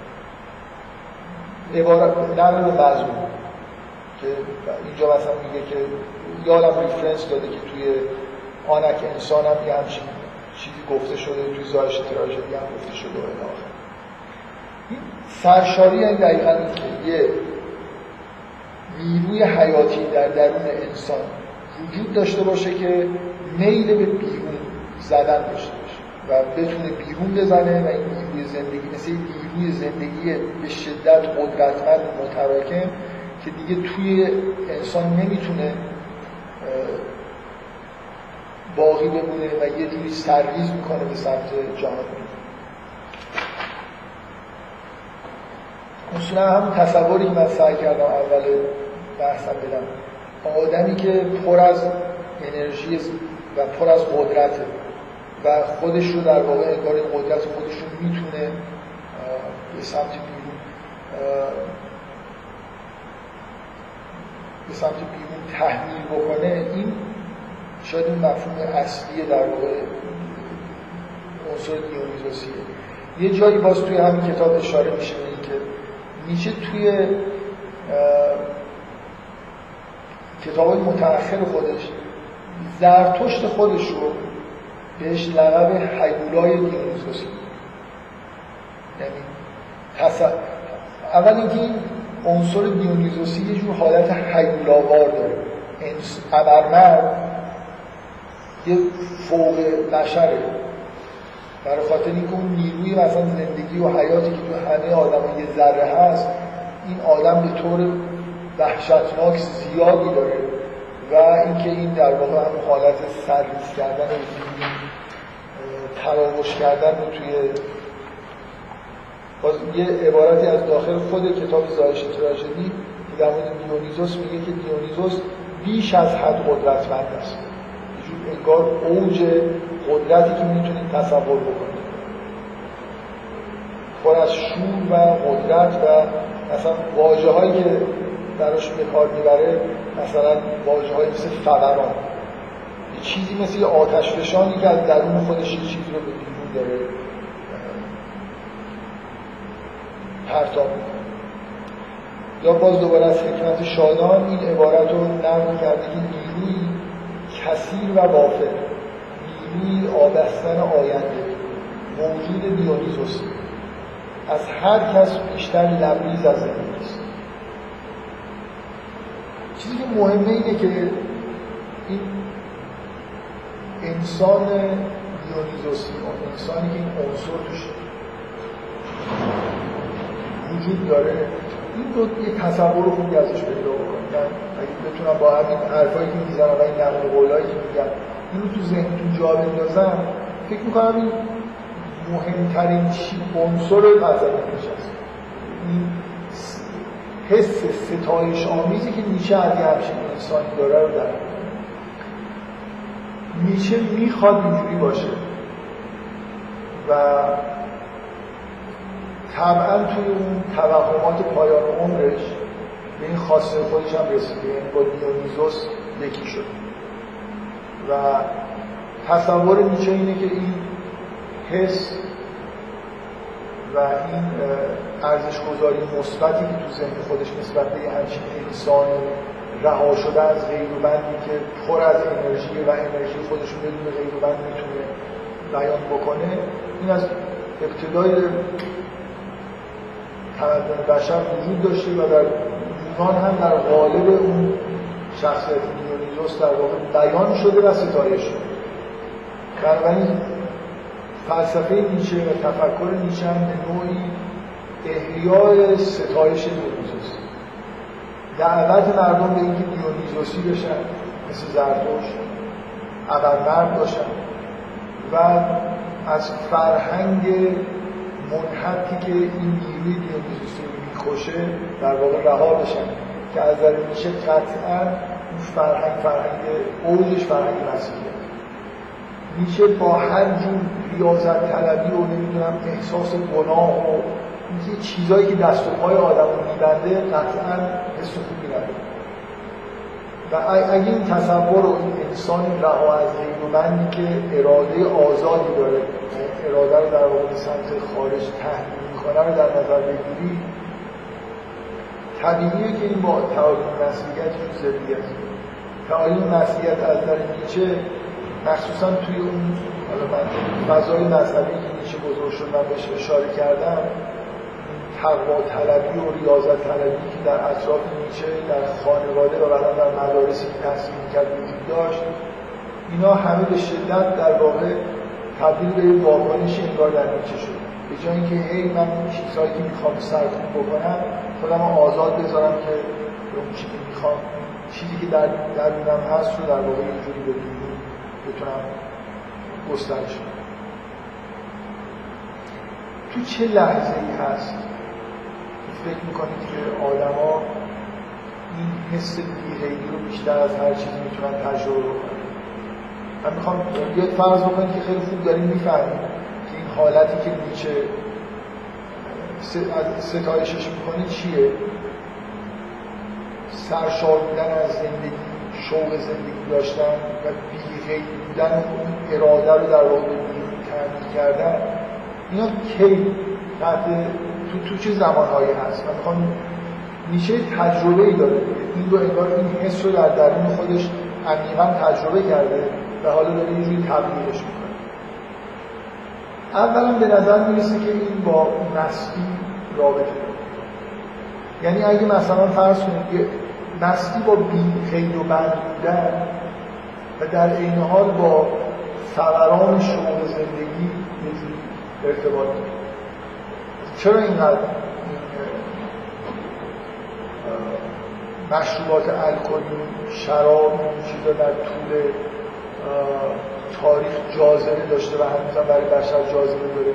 برای اینکه اون یه حالت سرخوشی زندگی که توی شرایط عادی ممکنه سرکوب شده باشه و در درون این شعله که در درون انسان ممکنه به خاموشی رفته باشه رو به طور لحظه‌ای می‌تونه یه مقدار به وجود بیاره.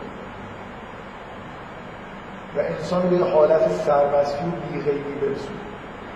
بنابراین یه, یه نکته اینه که می‌تونه آدم بگه که این تجربه عمیق نیچه مربوط به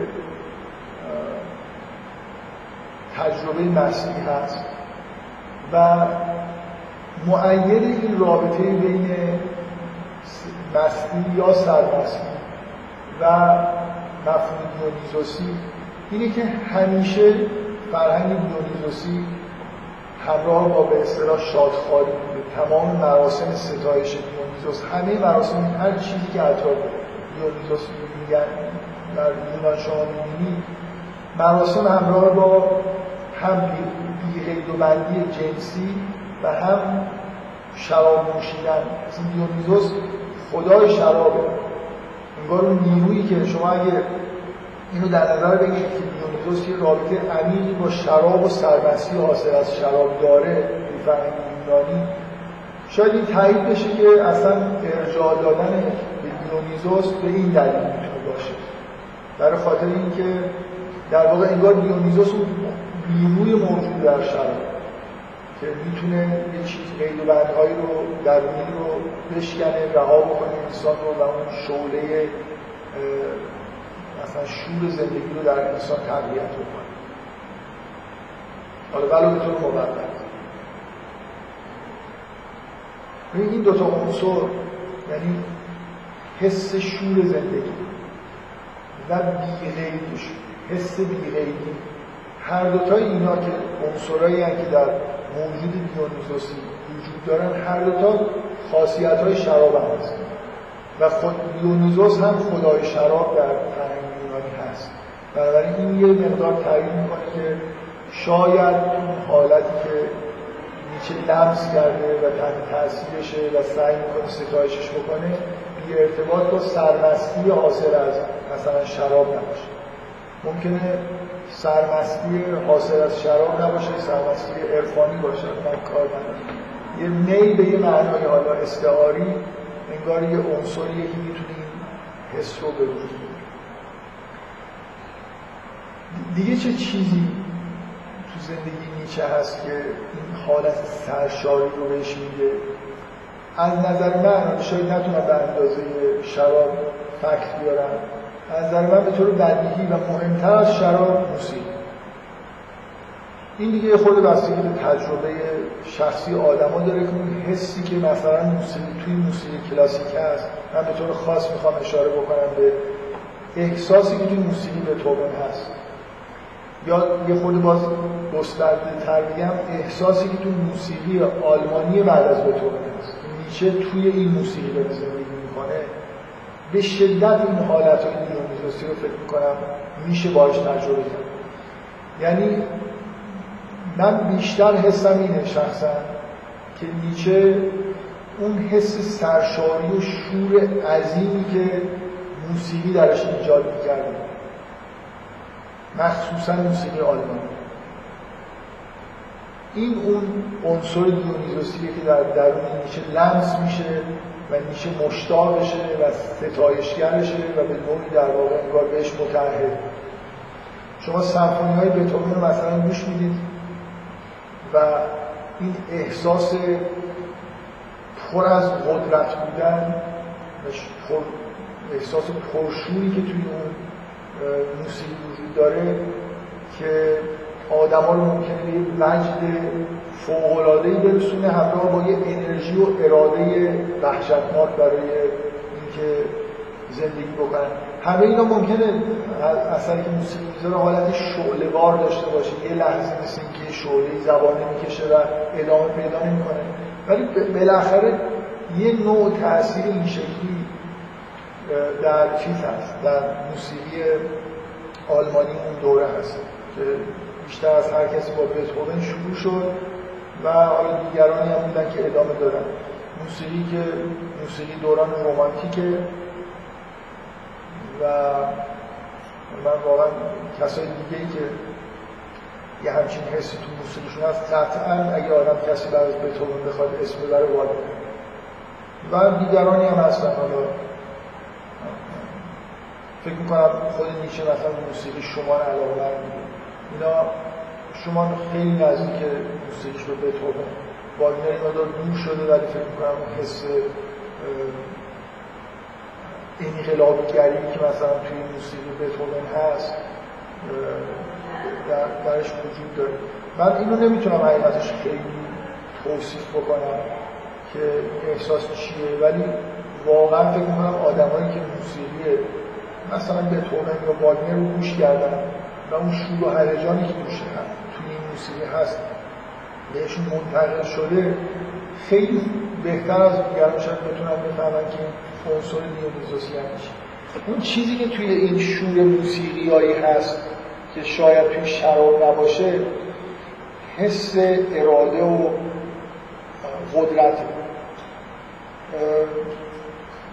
حسی که مثلا فرض کنید شراب ایجاد می‌کنه ممکنه در خیلی حالت خمودی و اینا همراهش باشه. من فکر نمی کنم آدمایی که شراب می‌خورن و میشن بی قید و بند میشن ولی اینجوری نیست که دفعه موجودات بسیار قدرتمندی بشن که احساس کنن یه نیروی اراده ای از درونشون داره میجوشه و می‌خوان تحمیلش بکنن.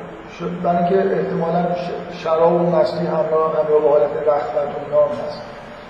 برای همین من یه مقدار فکر می‌کنم سرمستی و شور حاصل موسیقی رو فکر می‌کنم نزدیکتره به اون چیزی که توی عنصر دیونیزوسی داره بیان میشه. و رابطه ای که اگه من می‌خوام فکر بیارم که شما هیچ وقت نمی‌بینید که نیچه خیلی روی این تاکید بکنه که دیونیزوس مثلا خدای شراب ولی اینکه دیونیزوس و عنصر دیونیزوسی با موسیقی رابطه تنگ داره تو همین کتاب زایش تراژدی که نگاه می‌کنید به شدت داره روش تاکید این در واقع در من یه فکتیه که نیچه خودش این در واقع حس دیونیزوسی رو بیشتر در موسیقی پیدا کرده و لمس کرده. بذارید من یه عبارتی از نیچه بخونم. به نظرم. تو همین صفحات اول زایش تراژدی. بذار اینو به تاخیر بندازم. یه نکته دیگه در مورد عنصر دیونیزوسی مطابق با این کتاب آقای عبدالحسن پیروز بگم. من اصلا اون نمی‌دونم ایشون کی هستن و چی کارم ولی کتاب خوبی اگه واقعا من خیلی اگه خیلی اوریجینال واقعا نوشته شده باشه به نظر من یه قسمت از این کتاب خیلی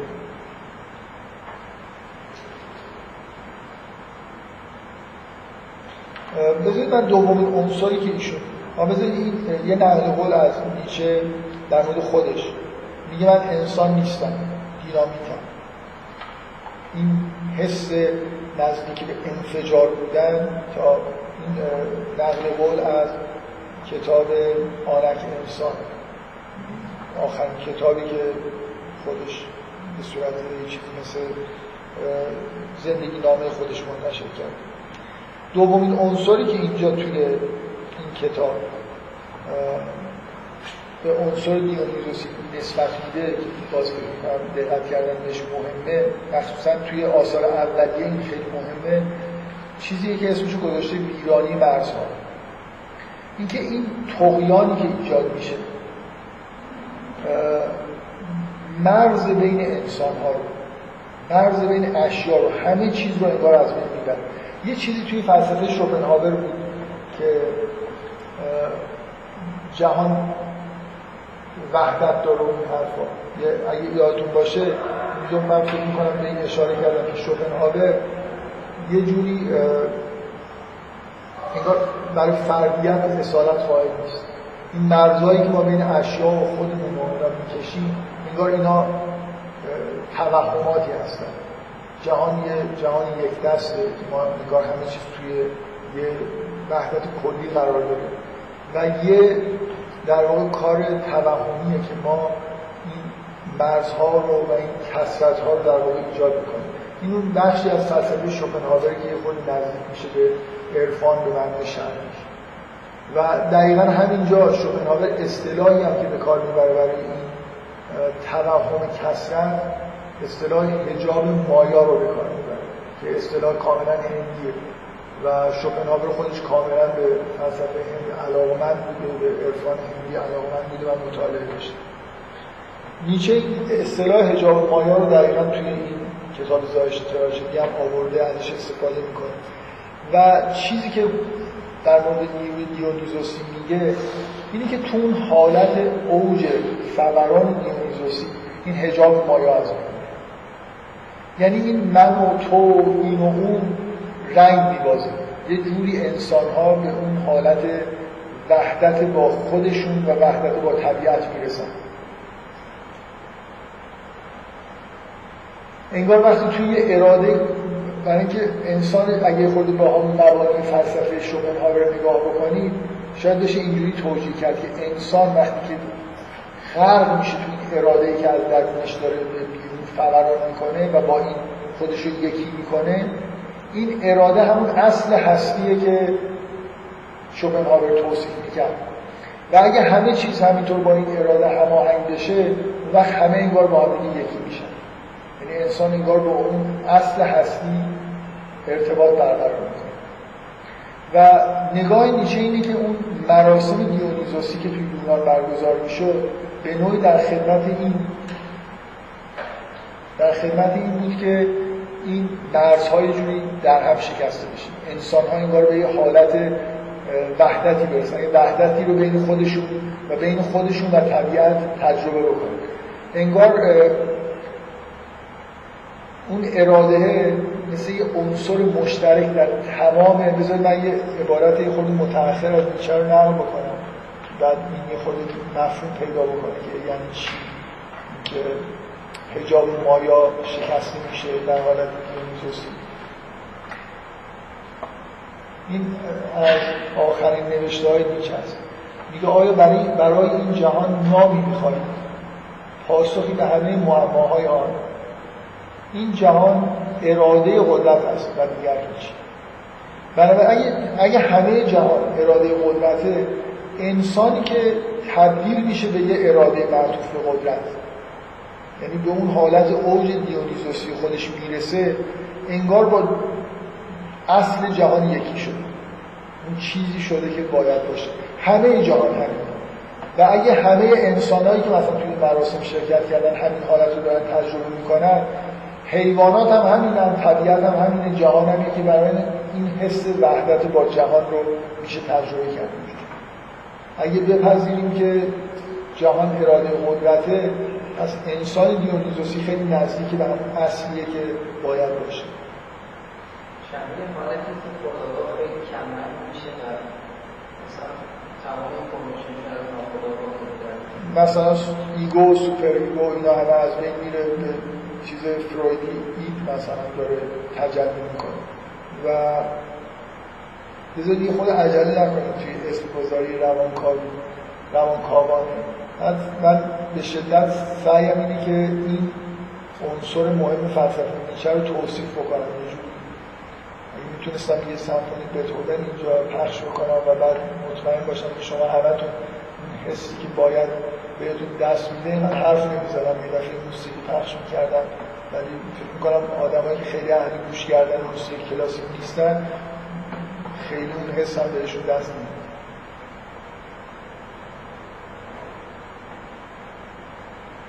اراده ای باز از توی همون کتاب اراده معطوف به قدرت نیچه میگه اراده ای که از آن به اراده قدرت نام می‌برم یعنی یک میل سیری ناپذیر به نمایش قدرت. در مورد یک جانور امکان پذیر است که همه کشش های اون به اراده قدرت نسبت داده شد یعنی نیچه تصورش به همین ترتیب همگی وظایف عالی و اندامی از این سرچشمه یکتا ناشی میگردن. همه موجودات غرق در همین اراده معطوف به قدرت هستند و انسان دیونیزوسی هم یه همچین حالتی داره. بنابراین انسان دیونیزوسی یه حالت وحدت رو در واقع انگار تجربه می‌کنه و ویژگی عنصر دیونیزوسی اینه که مرزها رو از بین می‌بره. یعنی اون حجاب مایا پاره میشه و همه چیز در یه وحدتی انگار داره ادراک میشه. از یکی از یک کتابی ایشون نقل کرده این از خود این نقل قول از نیچه نیست ولی از یکی از شارحان نیچه است. میگه حالت دیونیزوسی حالتی است که در آن مرزهای بین افراد ایران شده است و در آن احساس یگانگی با کل جهان تجربه می شود کل جهان نیز خود چنان دیده می شود که یکتا باشد.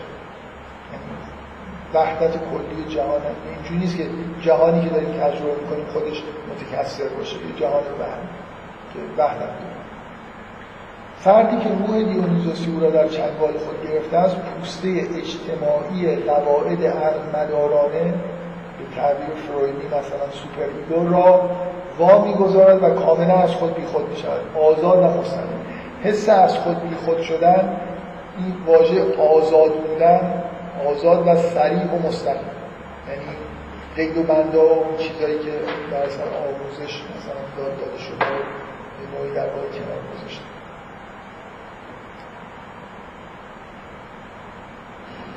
که این باز کاملا توی دیدگاه نیچه در دیدگاه اولیش ستایش آمیزه یعنی عنصر دیونیزوسی خوبه برای اینکه حجاب مایا برداشته میشه برای اینکه ما به اون حالت وحدت می‌رسیم الاخر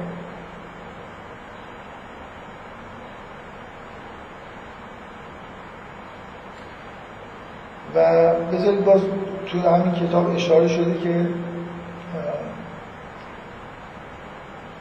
هرچند ورود این نیرو نه به اختیار خواست آنها بلکه در پی طوفان سنگین و سیل آسای نیروی دیونیزوسی صورت می‌گیرد. و از همین روز که خروش نیروی دیونیزوسی همواره همه با نوعی بیرحمی است این بیرحمی خاصیت همون حرکت است که مرزها را ویران می‌سازد و حجابها را برمیدارد. از اونجا که ویران سازی مرزهای خصلت دیونیزوسی است این بیرحمی نیز به ماهیت و هویت دیونیزوسی تعلق خواهد یه نقل به مضمون از کتاب اراده به قدرت. یه جور رهایی از فردیت حاصل اون در واقع شور و هیجان دیونیزوسیه که انسان که این عنصر درش وجود داره هم می‌کنه. این پس یه این طبق این چیزی که آقای پیروز تو این کتاب نوشتن عنصر اول توصیف دیونیزوس رو. سرشاری اسمشو گذاشتن دومیشو گفتن دیوانی مرسا سومی رو اسمشو گذاشتن سرمستی که خوبه که مستی نذاشتن. دیگه فکر می‌کنم فراتر از صرفا مستی به معنای متعارفش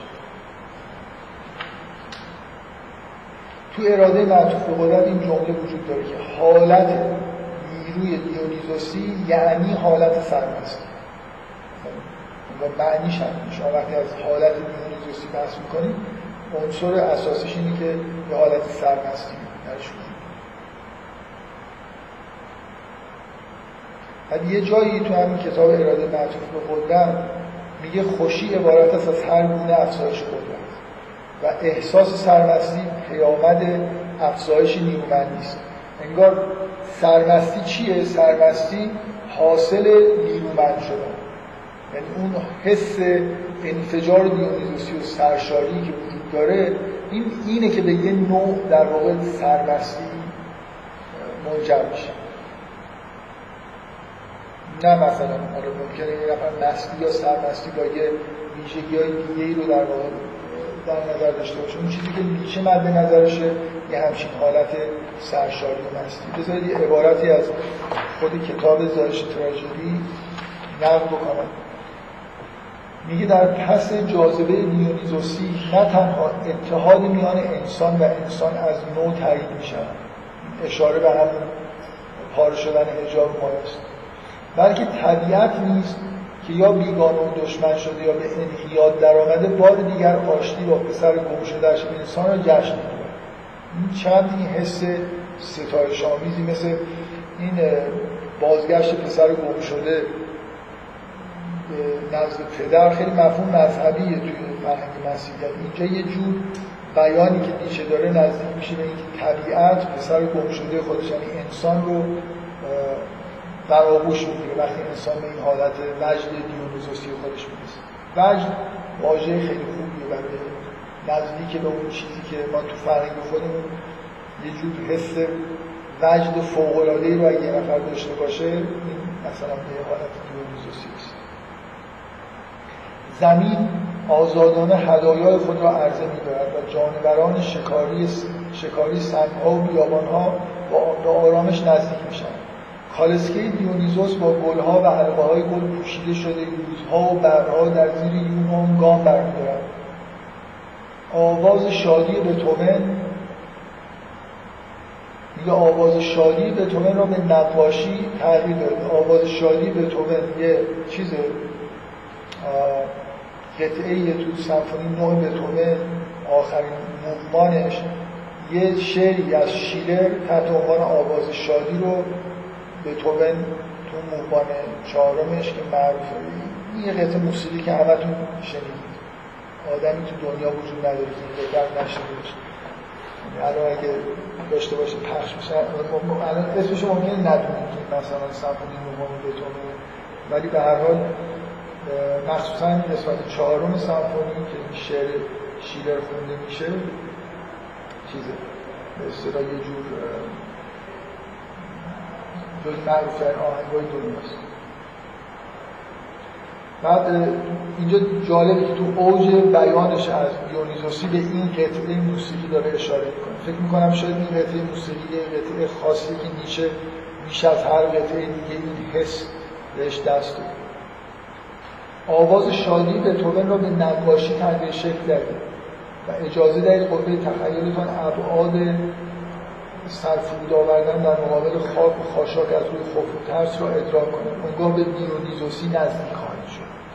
مثل اینکه اگه اون سمفونی به طور فرم نمایشی هم پیدا بکنه آخرش نیچه توی این کتاب می‌خواد برسه به اینکه موسیقی دیونیزوسی اگه فرم نمایشی هم همراهش بشه این خیلی خوبی اکنون برده بشری آزاد است. اکنون تمامی مرزهای متخاصم و سخت ضرورت حوث یا پیمان میسا و گستاخانی میان انسان و بر شکسته میشن اکنون با آیه آسمانی هم. فلان میشه الاخر برای این قطعه من مخصوصا خوندمش برای اینکه ببینید که توی بیان حس دیونیزوسی به موسیقی بتوون اشاره میشه و موسیقی بتوونی که همراه با تصویر شده انگار اوج بیان حس دیونیزوسی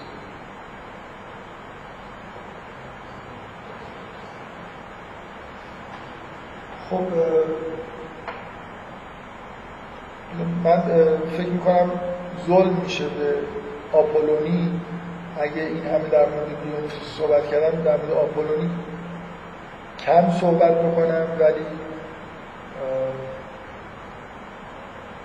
بذارم تو این تنگی وقت صحبت نکنم جلسه آینده در موردش صحبت بکنم. ولی اونقدر که دیونیزوسی توی فلسفه نیچه مهمه آپولونی نیست. یعنی الان توی مثلا فرض کنید بیان تئوری نیچه توی زایش تراژدی مهمه که بفهمیم که به چه چیزی داره نگاه کنه ولی واقعا اینجوری نیست که توی افکار نیچه تا پایان عمرش ببینیم عنصر هی داره به عنوان عنصر محوری تکرار میشه. یعنی همون اهمیتی که وقتی این کتاب رو می‌خونید به عنصر دیونیزوسی میده در مقابل آپولونی به همون ترتیب این عنصر آپولونی تو آثارش هم اهمیت خودشون از دست میده